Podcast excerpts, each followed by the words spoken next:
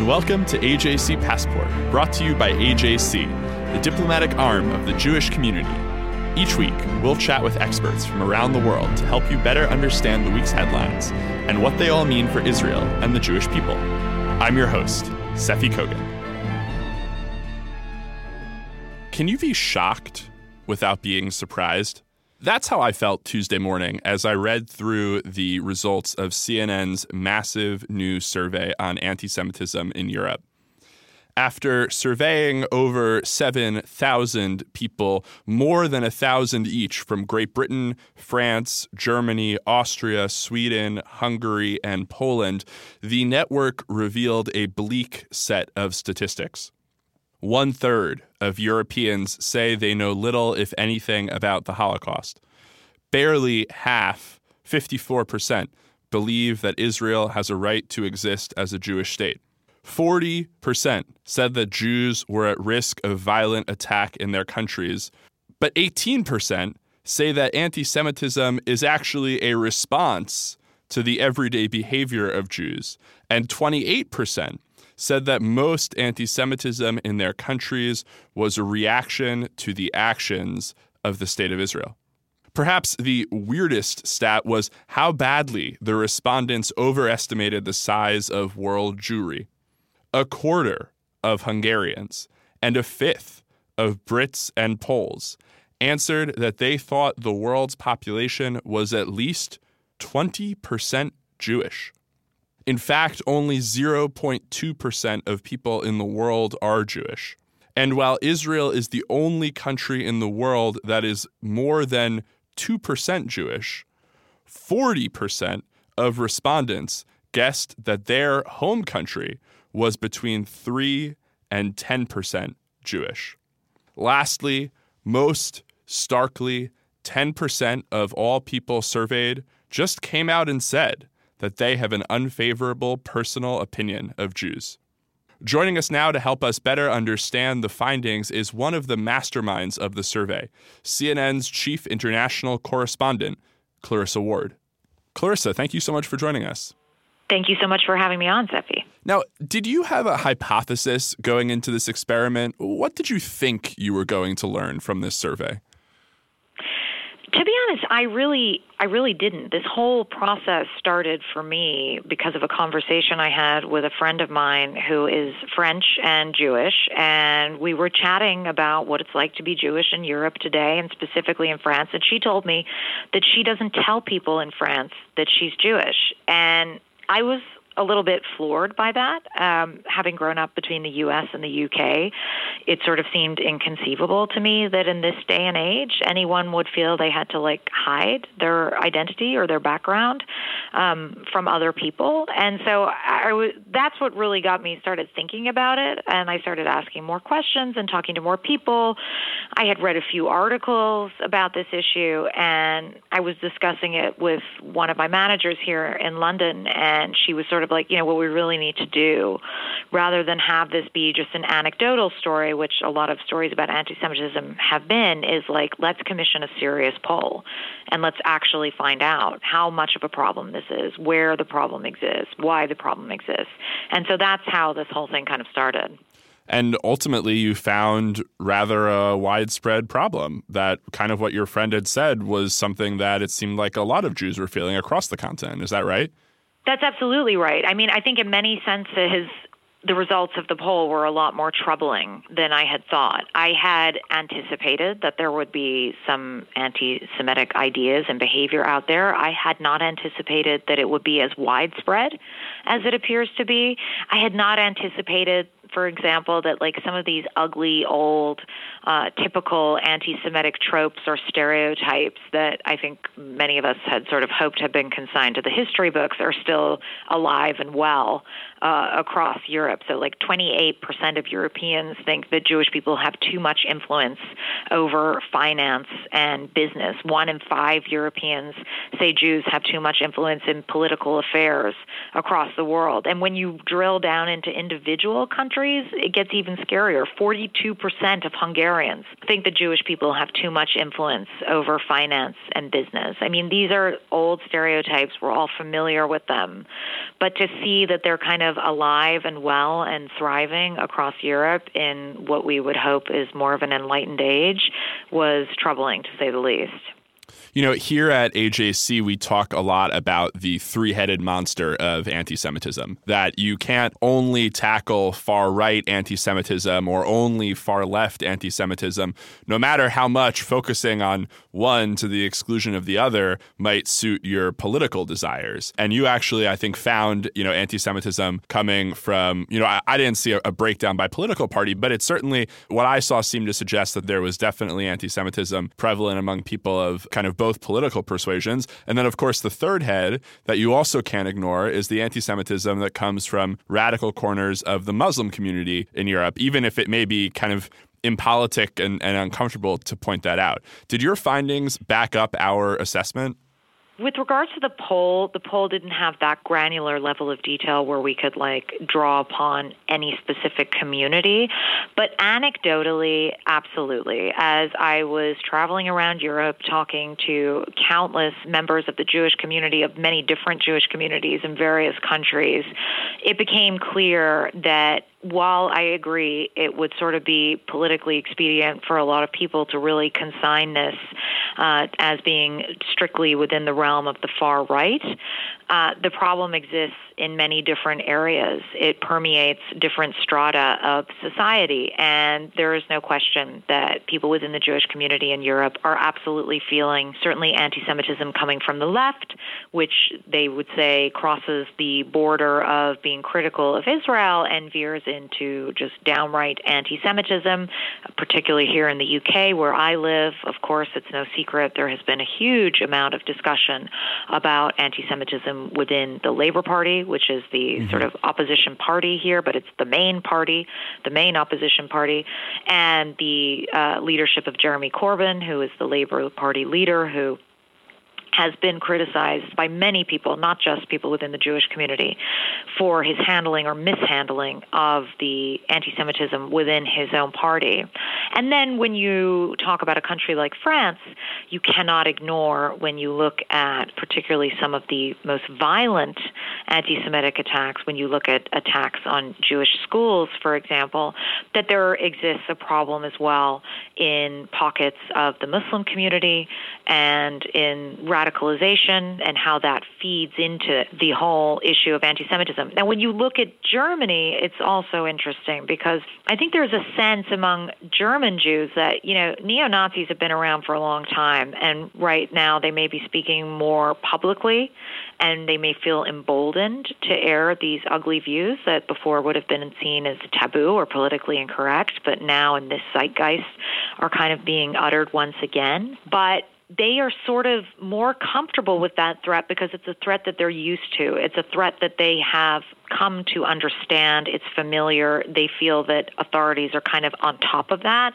They, by and large, would, were telling us in the course of our interviews that they're more uncomfortable with the threat from the left, with the arrival of 1.4 million Muslim refugees, most of whom, of course, are peace abiding citizens who want to just live in a calm and stable and peaceful environment, but who may bring with them attitudes from the Middle East that perhaps are not as compatible with the kind of the ways that we understand anti-Semitism versus criticism of Israel, et cetera. All of these difficult, thorny issues. And when you grow up in a society where you don't have that kind of integration, they obviously have concerns about those attitudes and how they're playing out in schools, particularly, but also on the streets. So which is a very long-winded way of answering your question, but there isn't a short way to answer it. But basically, what you're saying is correct. This is a three headed monster. Um, it exists in many different pockets of society. And until you get each element or each community or each ideology or theology to kind of take ownership of that, to take responsibility, to concede that it exists within their own communities, that's where the real problem lies because then you can't have a discussion about it. And I think that's pronounced particularly in the Muslim community because one thing that our polling showed is that the Muslims are really more victim of hatred, racial hatred, Islamophobia than any other community with perhaps the exception of the Roma, they feel that they're victims. They feel disenfranchised. They feel discriminated against.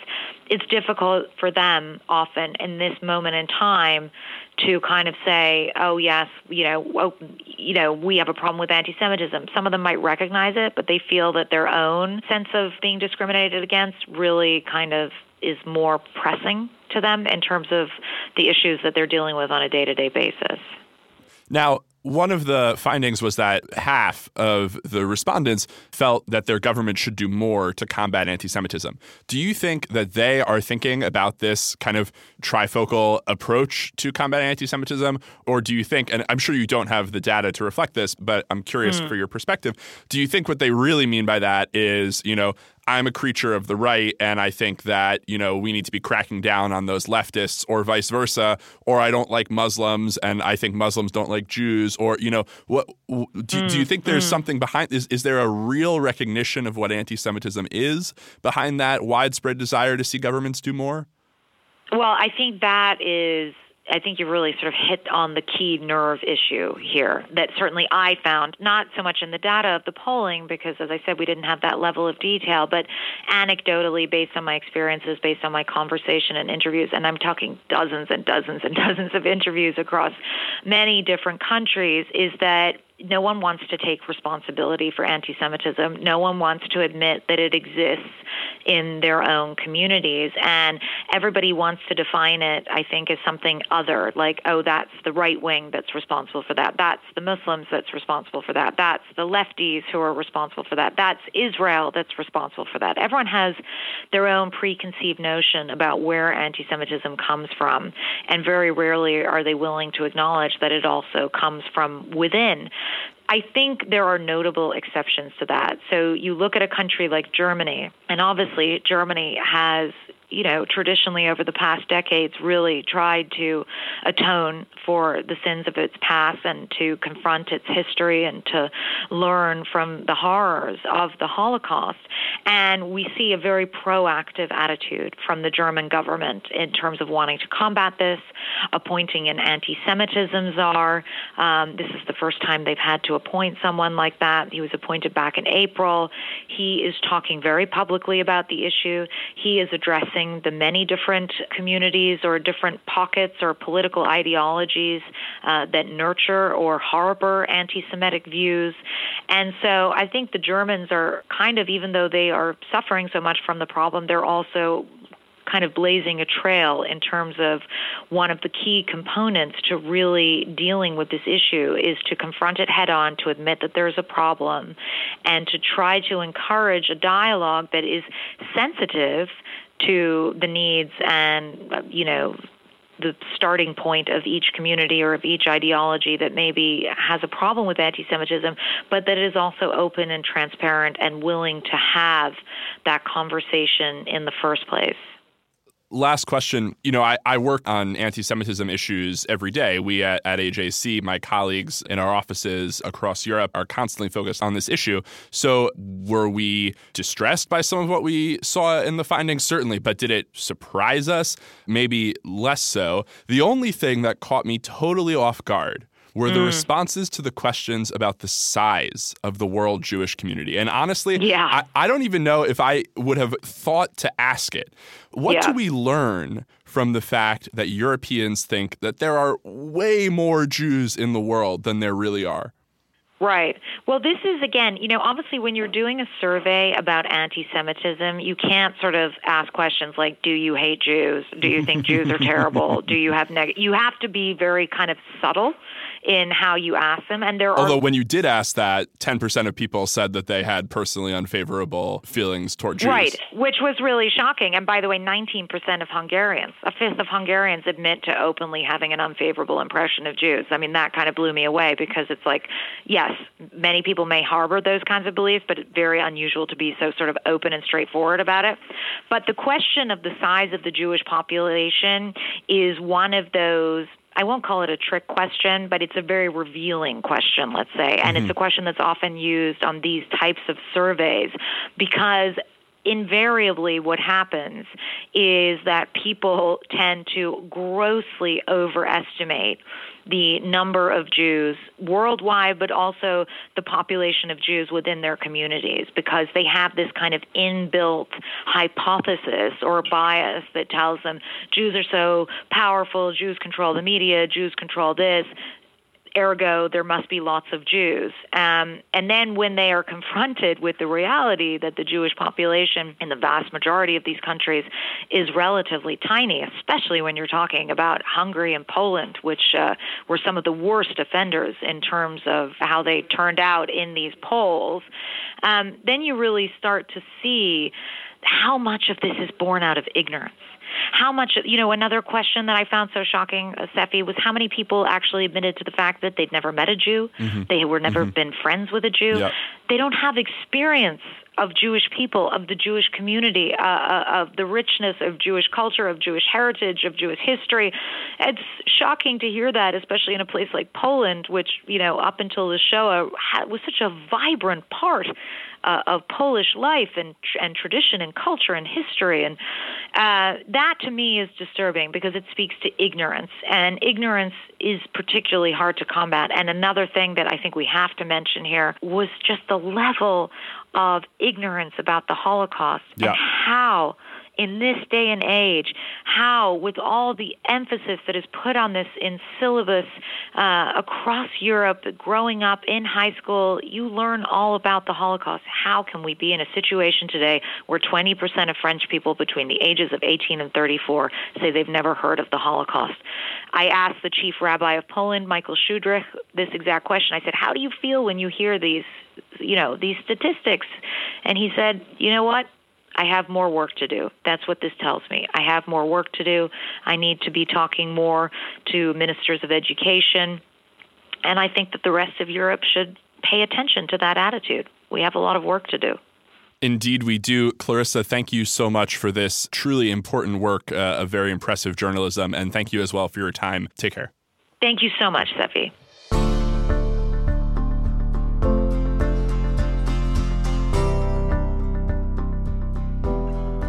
Joining us now to talk about how this new data impacts her daily work fighting anti Semitism in Europe is Simone Rodan-Benzaquen, the Paris based director of AJC Europe.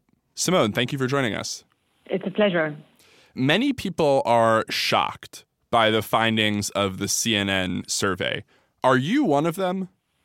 No, uh, I'm seriously not one of them. Um, we have known and have dealt with the issue of anti Semitism for um, at least uh, 18 years when it uh, started to appear in several European countries in the early years of 2000. And uh, we're not at all surprised. Previous studies have clearly shown uh, that anti Semitism is uh, live and kicking. Uh, we have done, as AJC, several studies ourselves and have clearly gotten an understanding that uh, anti Semitism is getting worse in several European countries. So, no, I'm not at all surprised.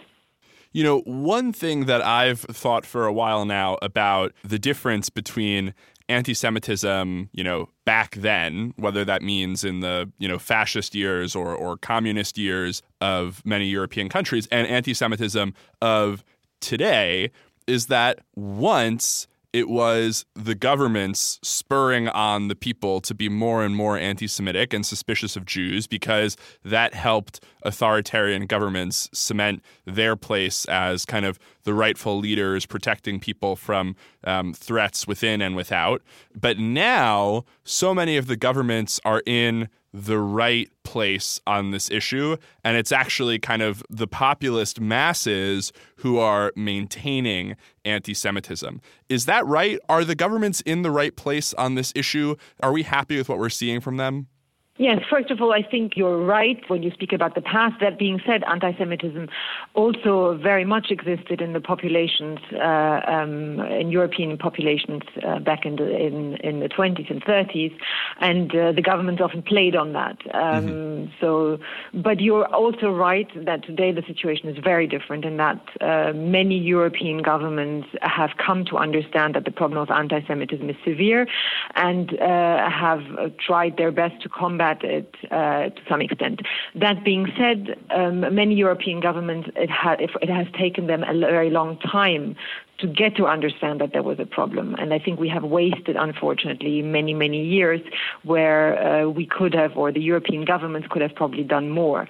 Uh, AJC, as early as in the as in the 2000s, um, came to France, for example, um, when the beginning of anti-Semitic acts started to take place and started to become uh, relatively more and more violent, and confronted the different governments uh, and uh, our CEO, David Harris, still recalled a meeting with then President Jacques Chirac in France, where um, when he pointed towards the issue of anti Semitism, uh, the response was, uh, I know my country and that problem doesn't exist. Hmm. So we unfortunately wasted many, many years. But again, you're right. Today the situation is indeed different. Many countries have spoken out. Uh, Germany is certainly one of them. France is one of them. The UK is one of them. Um, others have been weaker, um, in particular in some of the northern European countries, such as in Sweden. We are still um, in a certain state of denial, despite the fact that anti-Semitism has become very, very strong in certain neighborhoods, has entirely evicted the Jewish communities from there. And then there are other countries uh, where anti-Semitism is, I wouldn't say, doesn't come at all from the government, um, but where there have been accusations in the past that some sort of populist discourse is taking place, and I'm thinking, of course, of countries in particular in, in Central and Eastern Europe, um, where sort of anti-Semitic stereotypes are being conveyed, uh, in particular when speaking about uh, George Soros, for example. Mm-hmm, mm-hmm. Um, so we'll have to look at different countries in, in, in Europe, uh, but I would say that a majority of European countries indeed have now taken up the issue, taken this issue very, very seriously. How has this survey been received by your interlocutors in European governments? I, I, mean, you know, it only just dropped yesterday, but I'm, I'm sure you've heard from some people already. What are they saying about it? And do you think that there's any way that this study can provide a kind of roadmap for any new initiatives to fight anti Semitism? Well, first of all, yeah, the condemnation has been very clear everywhere in Europe. Um, several politicians in Europe have tweeted uh, and communicated around it. Um, I think there is really a growing understanding amongst many European leaders that it's that the problem of anti-Semitism is not just confined in their own country, but it's really a problem that is starting to grow um, across the European continent, and that a common response to some extent needs to be given.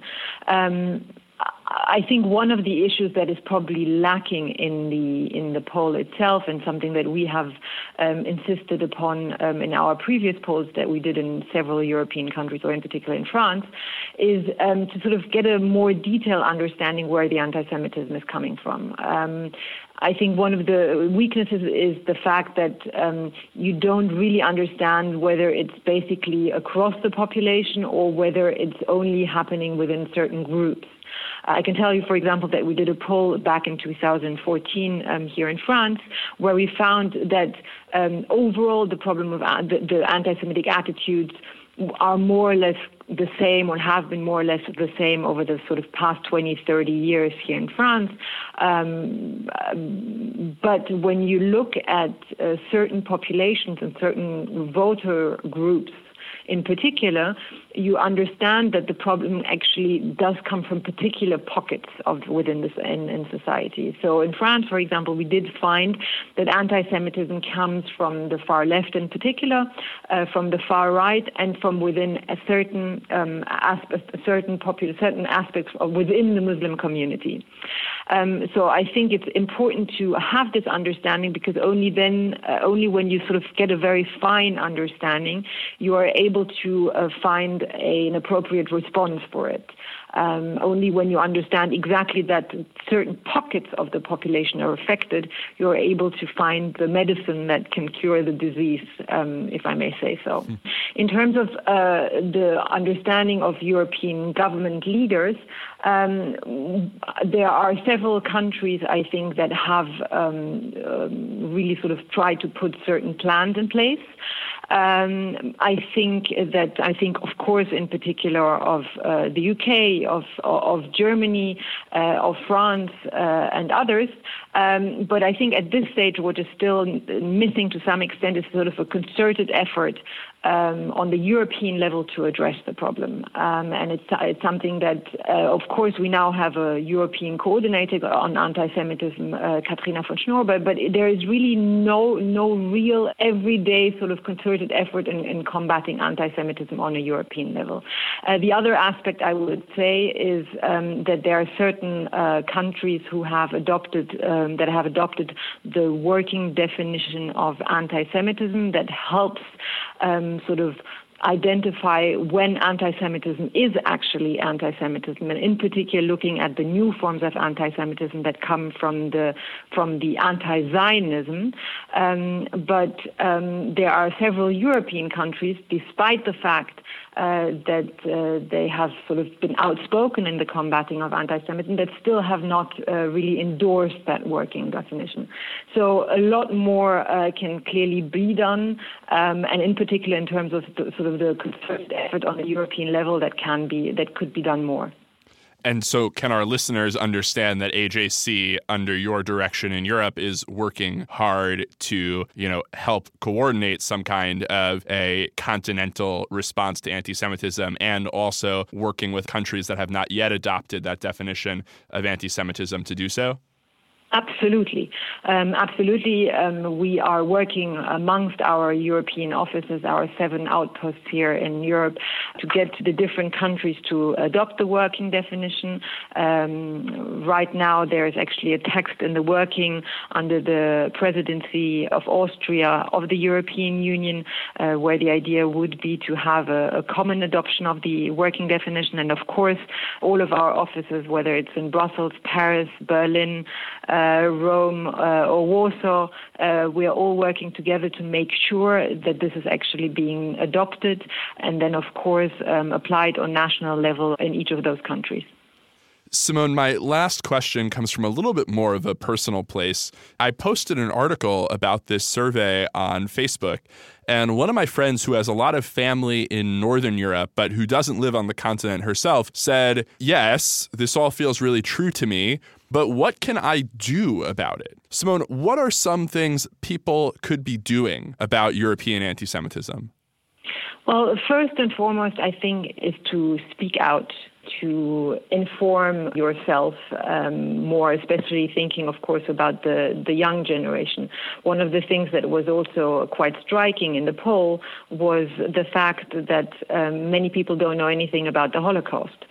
Now, not only do people not know about the Holocaust or little about the Holocaust, but um, there is also a lack of understanding of how the Holocaust relates, uh, how the lessons of the Holocaust relate to today.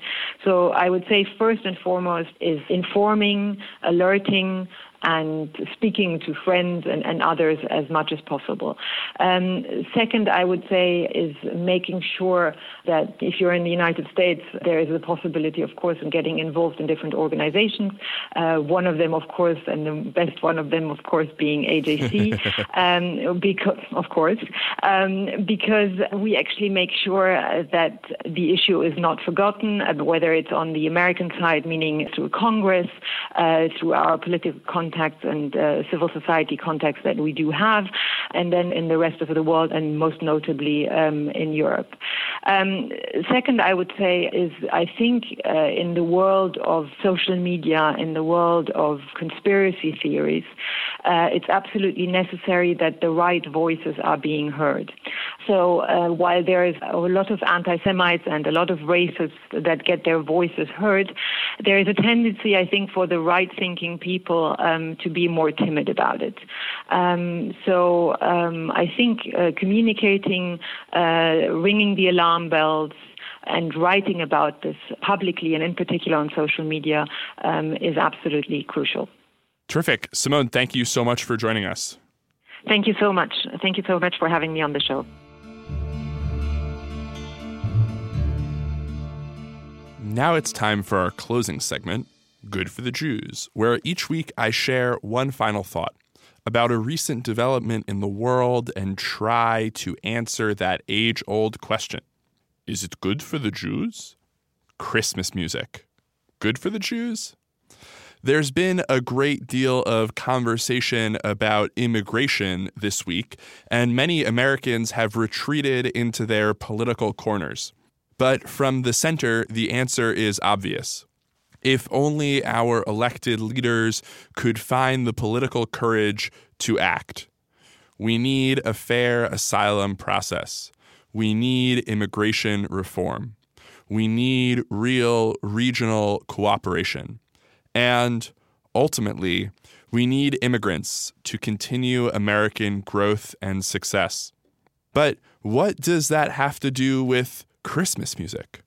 Well, now that Thanksgiving is in our rearview mirror, Christmas is all around us.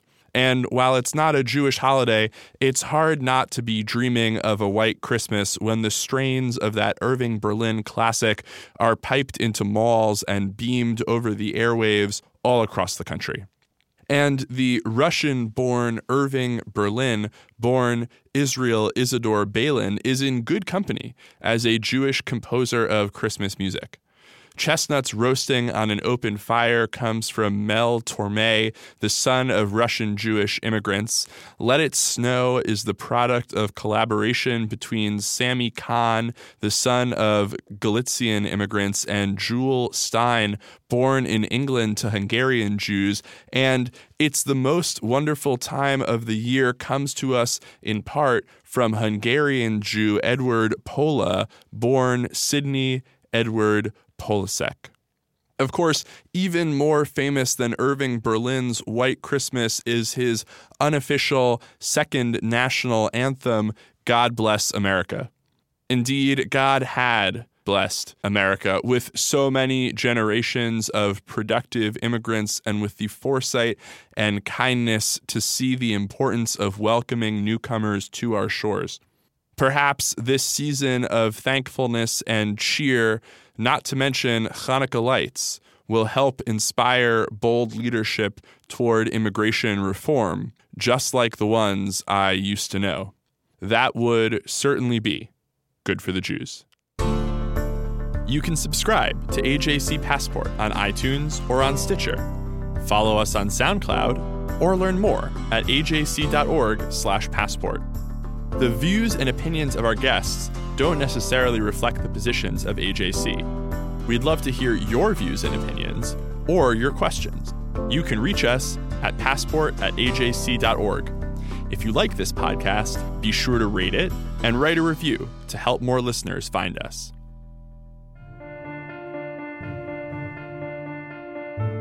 Thank you for listening. I'm your host, Seffi Kogen.